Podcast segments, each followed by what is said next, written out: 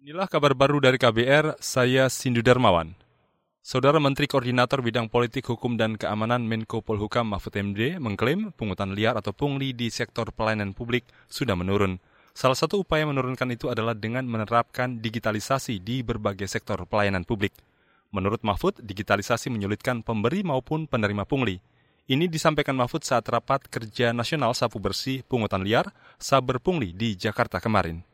Itu sekarang udah kita bisa bayar pakai top up dan sebagainya. Kalau dulu tidak ada. Kemudian yang kedua, pembinaan SDM. Itu lalu digital pembinaan SDM. Lalu yang ketiga adalah penyederhanaan eselon. Sehingga urusan itu tidak berbelit-belit di mana setiap meja itu kan sering kalau dulu itu terlalu banyak meja, selesai di meja satu, ternyata di, di satu dua selesai, di tiga ada masalah kembali lagi ke satu.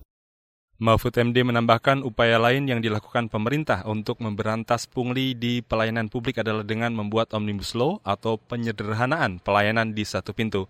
Meski menurun, Mahfud menilai keberadaan saber pungli masih dibutuhkan untuk mencapai target dan visi misi yang ingin dicapai pemerintah. Kita ke soal lain, puluhan pasangan pengantin di bawah umur di Lombok Tengah, Nusa Tenggara Barat NTB mengajukan dispensasi pernikahan.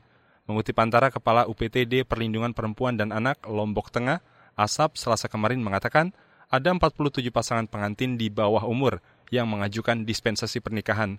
Kata dia puluhan pasangan pengantin itu meminta rekomendasi dispensasi ke UPTD PPPA untuk diberikan ke pengadilan agama.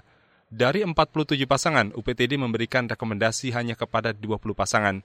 Menurutnya, tidak semua dispensasi bisa dipenuhi karena ada beberapa pertimbangan antara lain kesiapan pengantin baik secara psikis dan materi, kemudian usia perempuan masih 13 hingga 16 tahun. Saudara gempa magnitudo 5,2 di Bali selasa kemarin menyebabkan 9 rumah di Kabupaten Karangasem rusak.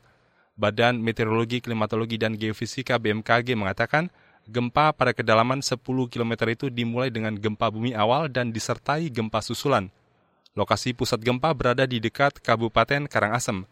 Gempa tidak menyebabkan tsunami karena pusat gempa terletak di darat. Masyarakat diimbau tenang, waspada, serta mengikuti arahan serta informasi dari petugas BPBD setempat. Demikian kabar baru KBR, salam.